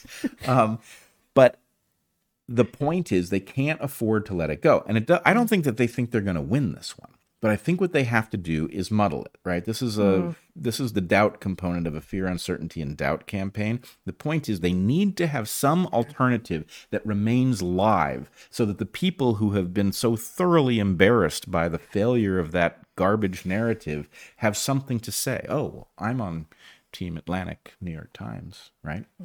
I mean, don't you know that they found the DNA of the, you know, uh, actually, know. dogs. I- they found the DNA of the raccoon dogs along with genetic material from SARS CoV 2, which, of course, if you're paying attention, you know that at the point that these things were being swabbed for in the Wuhan seafood market, likely the disease had been circulating in Wuhan since September or October of 2019. It's no surprise that there was SARS CoV 2 uh, all over the Wuhan seafood market, which means it's going to be commingled with every single organism that was in that market, right? There's no evidence here. Um, and you know much less something that they would let us scrutinize but but the point is that narrative and the ivermectin turned out not to work narrative these are two narratives that they are never going to let die doesn't matter what the evidence says they need both of them right Yeah. and they've got um, they've got Confederates like Rasmussen saying, This is a really strong indication that animals at the market were infected. There's really no other explanation that makes any sense. This is as credentialed, on point a scientist as you could possibly be, who has made a statement that is so utterly and transparently ludicrous. And yet, here it is. Here it is in the Atlantic. Yep. That statement makes no sense. And yet that that authority saying it will be sufficient for some number of people. Right. And it sounds so full of meaning. No other explanation makes sense. How about somebody with COVID coughed near a raccoon dog? I mean, I mean, how about even in this terrible article, there's uh, there's other th- things like e- Right. even this terrible article presents other cannot manage to not admit that actually yes, this isn't the only possibility. Even Kristian Andersen says this isn't this isn't clear proof. Yeah, it's Right? the weakest of tea. And Yeah. you know, what's more, you know, here's some strong evidence. We haven't found the wild circulating pandemic in any creature, let alone raccoon dogs, right? So the point is, if you really wanted to find this evidence, look, if you know that maybe they should hire OJ to go look for it. Basically, right? You know, he's he hasn't come up with anything on his ex-wife's killer, right? So he's probably at this point free to go look for the infected raccoon dogs. Wow. okay. I guess my point is look, nobody really expected OJ to go looking for the real killer because that would have been a very, you know, annoying experience given what he, He would have been at it apparently a long time. well, and you know, not only at it, it's one thing to search in vain, it's another thing to search for something you know doesn't exist, right? Precisely. And so the point is, look, we've had an awful lot of time, much longer than it has taken in any of the previous cases that are in any way analogous to this, to find the intermediate host. And the point is, it's not, you know, not like we don't know what we're looking for. So I do fear that somebody is going to cook it up at some point. Well, and it's interesting too that you know we have oh, you know Andersen saying, well, you know it's definitely you know at or near. I don't remember exactly what he says. You know, at the top of my list of possible intermediate hosts, but I've got a lot of others. It's like, whoa, really? Tell us, because this is the first I've been hearing about raccoon dogs, and I'm sure some other people were talking about it at some point. But like, wasn't it the frozen ferret badger steaks there for a while? Yeah. and uh, and there are some other possibilities, but um, interesting that uh, in direct contrast to how science is supposed to happen, uh, this is an issue that concerns the entire planet. And there are a list of possible intermediate hosts in the head of the main guy who's got one and only one hypothesis, and he will never ever stray from it. Therefore, it doesn't make it a hypothesis, really. And he's not going to share that with us? doesn't that make it easier for at the point that they discover some maybe better evidence that oh actually it's you know this guy over here it's it's a pangolin after all ah yes well that was on my list on my short list that i kept private because why like to what end who wins by that list of possible intermediate hosts being only in the head of the person who has a goal to prove that this was a zoonotic origin as opposed to from the lab Right. Um, there's nothing. There's nothing here, but uh, I, I want to tie this back for to um, the taxonomy that we were building. Okay, because when you get to this emergent layer, right, where you've got narrative control, you've got a storyline that is so fundamental to the power players getting whatever it is that they're trying to accomplish, protecting themselves from uh, uh, taking the blame that they rightly deserve for having triggered this global catastrophe, for example, in order for them to avoid responsibility, they need to preserve a story like this. Mm-hmm. They cannot preserve it through any normal means because any normal rules of evidence would tell you that you actually don't have any evidence here. There really isn't any evidence of anything that isn't effectively automatic. Yes, people will have had SARS CoV 2 in that market and they were selling whatever they were selling, right? So the existence of genetic sequences doesn't tell us one way or another. And as I've pointed out before, you know, if there was a coffee shop on the ground floor of the Wuhan Institute and somebody went around swabbing it and found, you know, evidence of very early versions of the virus, it wouldn't say that the coffee shop had produced it. The point is, the coffee shop happens to exist in close proximity to the lab, which is the very likely source, as the seafood market exists in very close proximity to the lab, which is very likely the source, which is the reason that it seems to have been circulating at the Wuhan military games in September, October of 2019. The point is, this is circumstantial evidence where you would expect there to be circumstantial evidence. It doesn't narrow down the search at all, right? Right. Now, an infected uh, infected ferret badger or infected raccoon dog would. A population of infected raccoon dogs. But I mean, it, the, the, again, we don't have actually the scientific evidence in front of us, but the article says actually it's already known. It was already known that um, coronaviruses, or maybe this one, I don't remember, um, can, you know, do circulate in raccoon dogs. Like, okay, that's that's a valuable piece of information now. That doesn't tell us that it's that it's circulating in the population or that it can it is it is moving between them. No, I mean, in in fact, to say that you know coronaviruses are known to circulate in raccoon dogs doesn't mean anything. Coronaviruses circulate in people, right? Um, we're talking about a very odd coronavirus with some very odd genetic anomalies, and the point is, you want to find something that is plausibly a descendant of an early ancestor of this virus circulating in raccoon dogs, either in the wild or uh, in uh, captivity.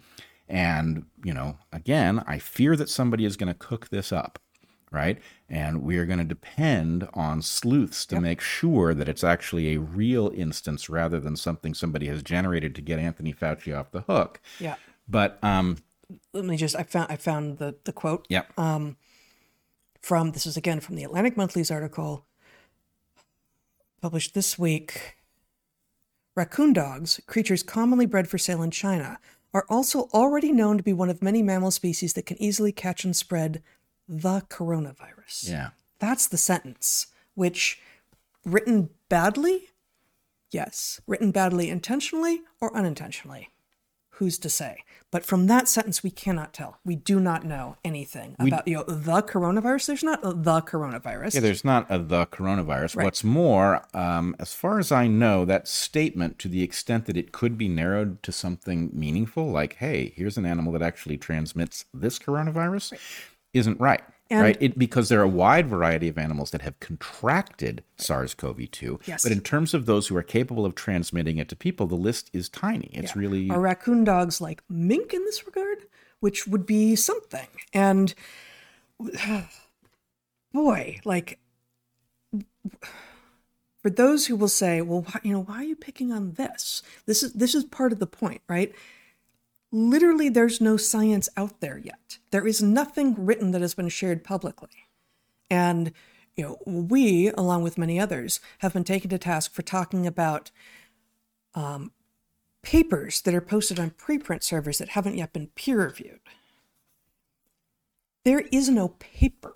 There is no research. There is no write up. There is no ability to analyze what has happened except for these two articles, both of which are basically borrowing from one another and which rely on interviews with with sources that are known, at least in one case, at least in the case of the author of the Atlantic article, to already be longtime friendly with these same sources who will not stray from their conclusion, regardless of what other evidence shows up. This is not science. It's not science. And, you know, you can actually, one thing that struck me, I read the New York Times version of this, um, was that one of the authors of this paper that does not exist is confident that raccoon dogs existed in the stall from which these swabs were taken in 2014 when he happened to be there. Right. Yeah. So I know. Like, really? What were you? This is this is anecdotal nonsense. The idea that that constitutes some kind of evidence worth reporting in the New York Times about some paper that we haven't seen and can't see. Look, we know, right? The the cold fusion episode, right? The problem was they went to the press before there was anything to scrutinize, right? We know that this is a no-no. Journalistically speaking, they shouldn't do this for a reason. Now that's very different than a preprint. A preprint in which at the point that the conclusion emerges, we can also scrutinize the methodology. And that's and it's and it's and it's good because all of us can scrutinize it as opposed to, oh, well, it's been peer reviewed, therefore you can trust that it's already been vetted. Well, it's been vetted by people who may or may not have had a perverse incentive to either actually definitely um, let that get published or definitely not let that get published. Right. So the preprint servers, I mean, we've talked about this, you know, three years ago, three years ago and you know two years and 11 months ago and two years and 10 months ago like you know at, in the spring of 2020 it was the wild west in terms of the preprint servers and it was amazing because so much was available. And no you couldn't keep up. No you couldn't read everything just as you can't read all the stuff that's peer reviewed. But what you knew was the stuff that was out there um, that was on preprint servers you could assess for yourself. And maybe you had the skills and maybe you didn't. Uh, but at least it didn't have an additional level of editorial control between you and your ability to assess, which, if the editors are great and if the peer reviewers are great, then fine. That'll help. That'll help you not have to wade through so much of the chaff to get to the wheat. But as we know, back to your point, right, about the capture, and the corruption and the ways that you have wingmen effectively playing, you know, entities playing wingman to, you know, the desire to not have the truth come out. We have we have a problem that is multivariate and deeper than I think almost any of us could have imagined. Right. And, you know, there's I did not see any mention of why it is they were reporting the conclusion before the emergence of the paper. Now, if the paper is ready to go enough that they reporters could have looked at it and decided for themselves whether it was worth reporting, they could put it on a preprint server, right? And they could say, this paper, which is now going through peer review, right, but is available here in its preprint version, they could have done that. And they didn't do that. And that is a tell. And the tell is what we want is the report. In other words, the report in the Atlantic and the New York Times are the purpose of this research, mm-hmm. right? The research itself is beside the point, and in fact, st- stalling and delaying so that we can't scrutinize it, and then predicting that oh well, certainly skeptics will emerge. Geez, maybe you did crappy research, and of course you know that the skeptics are going to come after you because they're going to notice that it was crappy because there's so much riding on it, and there will be lots of scrutiny. Mm-hmm. And so the point is, yeah, announce your conclusion, predict skeptics, and then later on down the road, I guess we'll get to see this paper and find out what fucked up bullshit you actually did, right? Mm-hmm.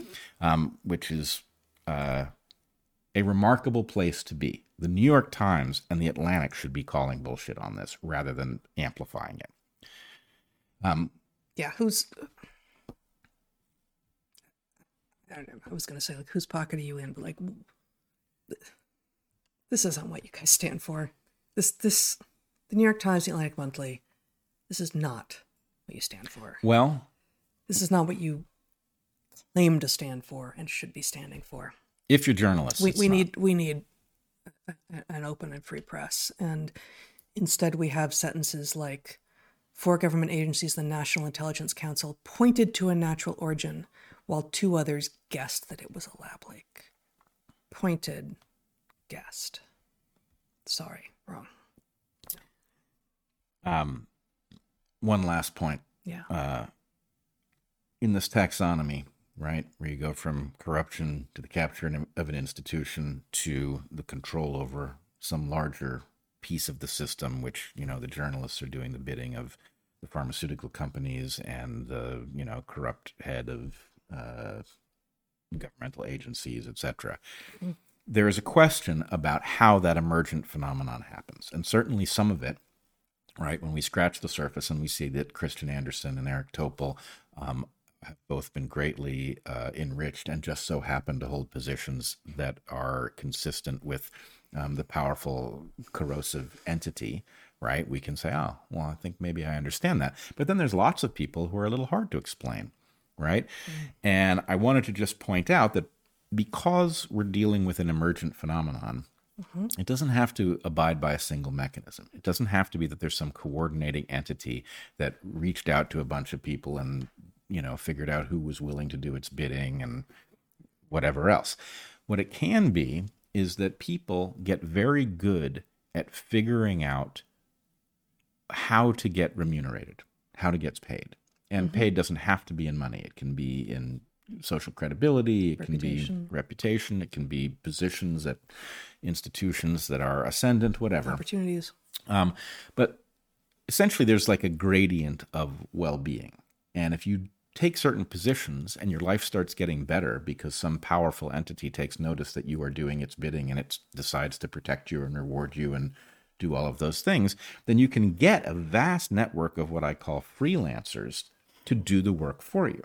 So, in the case of the New York Times and the Atlantic, are we dealing with people? Are we dealing with useful idiots, right, who don't know that what they're saying is nonsense? Are we dealing with extensions of the entities that are contr- corrupting and controlling our system? Maybe. Or are we dealing with freelancers who noticed that when they spoke up uh, with skepticism about the lab leak hypothesis, that things started to go well for them? And when they spoke up in the other direction, things went badly and just started to do what it was that effectively this isn't It's selection. Right. It's selection creating an emergent uh, analog of a conspiracy. Now, I'm not saying there's no conspiracy. Undoubtedly, there are many levels of one here. But there's also a lot of stuff that may well not be conspiratorial. It may be people responding to their incentives. And as you say, selection, choosing those who do the bidding of those uh, in the positions of power. Indeed. Wow. Okay. Um, let's finish up today before we uh, take a break and then come back for the Q and A uh, with two stories that were relayed to me this week uh, by uh, an acquaintance in a major West Coast city. I'm sharing these stories with permission, um, but I've changed a few details um, to preserve the anonymity of the people involved. Um, and so the first one, he suggested the heading was "You made your bed, you have to sleep in it." I'm thinking uh, this is a two can play that game uh, story. so we've got a, a woman was interviewing for a job for which she was qualified. And she was asked if she had been vaccinated against COVID. The would be employer clarified that uh, while they don't have mandates now, they had had mandates and they wanted to know uh, if, if she'd been vaccinated. And uh, she was offered the job. She turned it down. And in telling them why, said, I'm looking for a position that is inclusive, and uh, I want to work for a company that values diversity, and do not feel, given the past COVID vaccine policy at this company, that uh, this company would be a good place for me to work to experience those values that I hold so dear.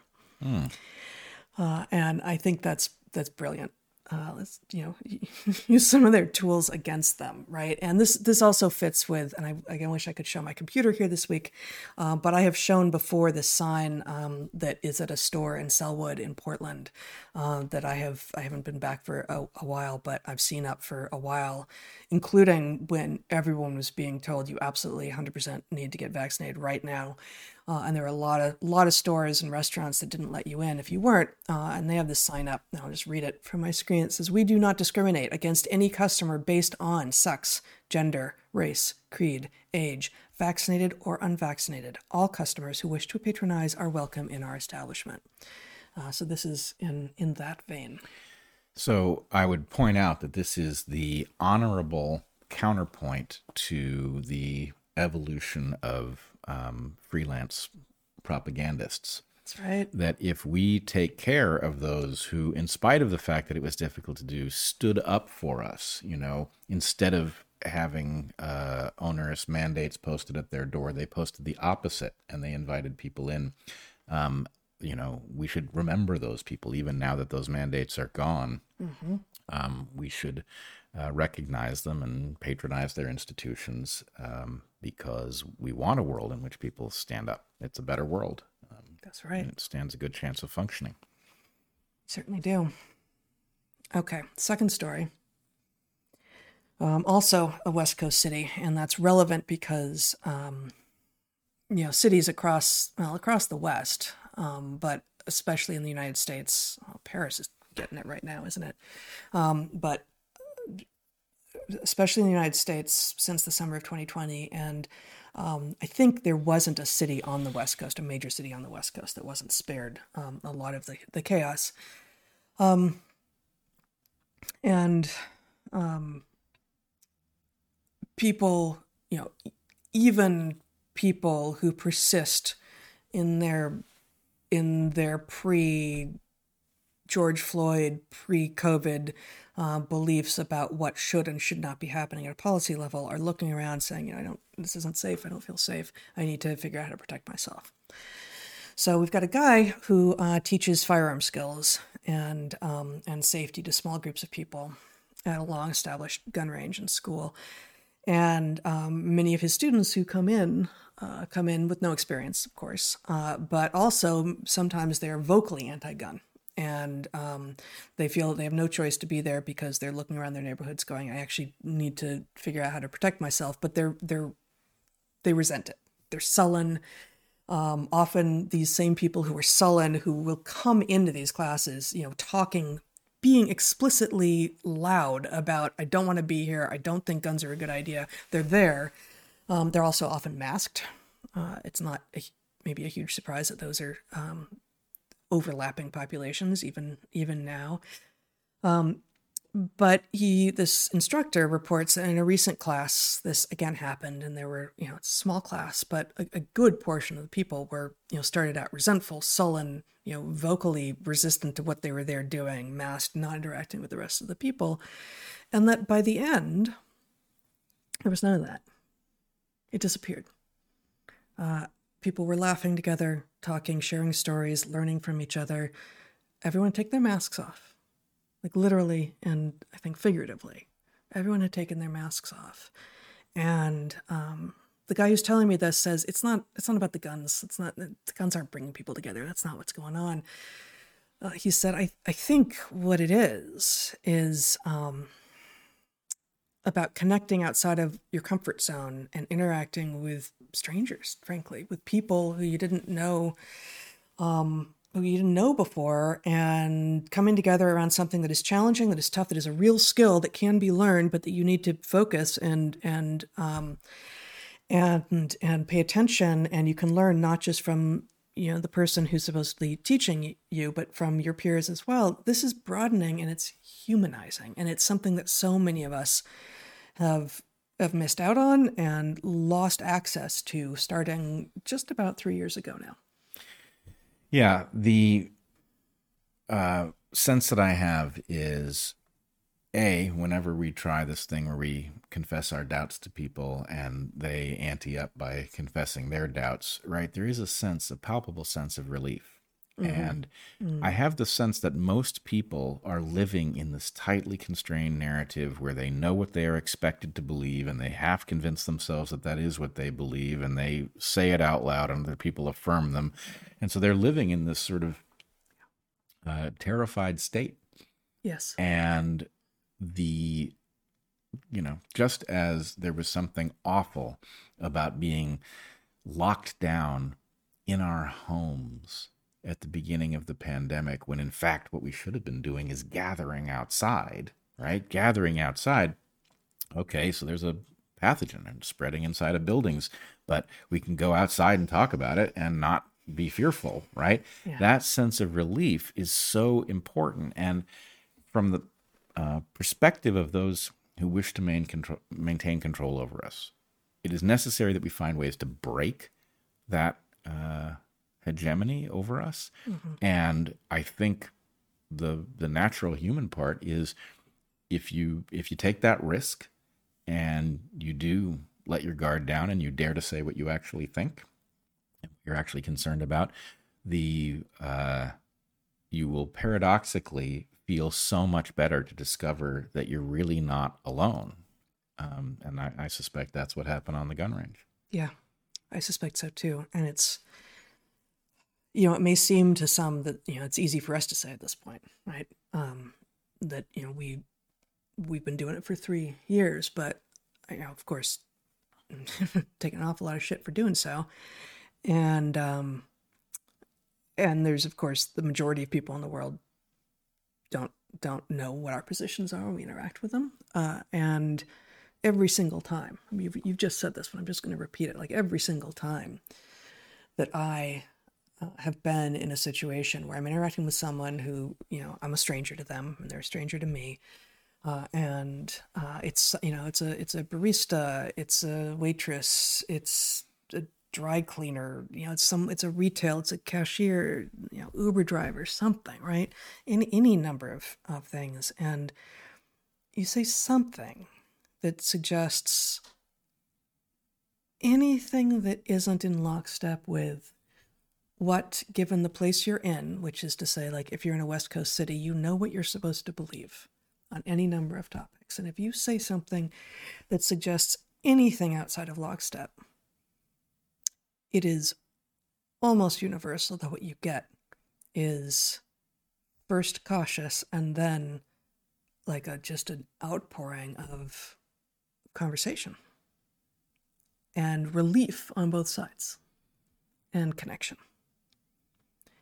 You don't end up getting glared at and yelled at and hated, and that certainly happens. But if you're taking as evidence of how people feel what you see on social media, it's not a good rendering of what is actually happening in the world. Yeah, it's actually a uh, a co-opting of a natural circuit where we're supposed to be able to assess what people think just based on our interactions with them and what is apparent. Right. And because the narrative control is so powerful, we get a very wrong impression about how unified people are in believing certain things, whether it's in our city or across the net. Um, you know, I'm also struck, as you know, we uh, watched The Big Short again last night, just uh, really as a refresher on what had happened in, in 2008. Um, I said to you, I think, I think it might be time, time to rewatch to, that movie. I was struck actually. I, I, can't really believe I didn't put it together. Maybe I've just forgotten, but um, you know the the bulk of the movie is spent in this excruciating period where the people who had seen what was taking place in the housing market placed their bets, but the evidence that they were correct is oddly delayed, and um, everybody is shouting at them about how stupid they've been and how they're going to be losing all of the money that has been entrusted to them. And as far as what's public, the most parsimonious, parsimonious explanation is you guys, you 3%, if you will, you were wrong. Right. You were wrong. And like, yeah, of course it's possible, but no, what we're seeing is evidence of such deep fraud, such deep fraud. That is what we are seeing right now. And no, that's not the most parsimonious, parsimonious explanation. Yes, that's evidence of conspiracy, but you know what? That's what's going on. Yeah, well, and I mean, they were right. It is the most parsimonious, but not at that point. It was impossible to in see in terms it. of what was visible to the rest of the world. Right. Yeah. And so, anyway, I think you know, you and I have been suffering from this very thing throughout much of the pandemic, mm-hmm. where um, just simply following the evidence where it led led to excruciating levels of pressure from, in many cases, quite close quarters. Right? Mm-hmm. You know, back off. You're wrong. You're killing people. All of these uh, claims. Which of course turn out to be nonsense. It's mm-hmm. you know, yes, the analysis was difficult, but it's not that difficult, right? If you're not responding to the pressure. But in any case, the um, the I think it has to be described as the consequence of the cognitive dissonance that comes from doing exactly the thing you were trained for, right? Scientific analysis, and having it put you at odds with all sorts of people who claim that that's what they're doing um, is uh, it, it's torture. But in the end, reality is what it is. Nature bats last, and uh, you know, I fear that they will be able to drag out a recognition of what has taken place for many decades, but um, the truth will out, and um, pretending that it is other than it appears to be is no way to live. That's right. All right. Well, I think we've gotten there. Um, that means it is your turn to start moving the tech around. Boom. And um, we're going to take a 15 minute break, and this week, for the first time in three weeks, we will come back with a live Q&A. You can ask questions at darkhorsesubmissions.com. I forgot to mention at the top of the hour uh, that our store has some new stuff in it, including pins. It's got Dark Horse pins now and some other other great stuff. So um, check that out if you're interested in stuff. Here, I've even got it's now hidden, but stickers. not we do not sell laptops. You can't have a laptop. You know stickers. Um, I would just add uh, a member of the Coalition of the Reasonable Discussion suggested um, pins. Apparently, they were already in the works, but um, but pins are a great way to subtly indicate to others who might also not be of the uh, the enforced perspective that uh, you've been paying attention to Dark Horse and might be open to a conversation. So anyway, the idea of people finding each other the way they find us, um, and often say marvelous things to us, uh, unexpected of moments. Um, anyway, if you find each other, that will be even that much better. So uh, a pin might be a good way of doing that. Indeed. Uh, okay, so you can, um, if you've got logistical questions as opposed to questions that you want us to answer, you can email darkhorsemoderator at gmail.com. Consider joining our Patreons. Consider getting our book, Hunter Gatherer's Guide to the 21st Century. Uh, check out my writing on natural selections uh, on my Substack. And until we see you next time, be that in 15 minutes or a week from now or sometime later down the road, be good to the ones you love, eat good food, and get outside. Be well, everybody.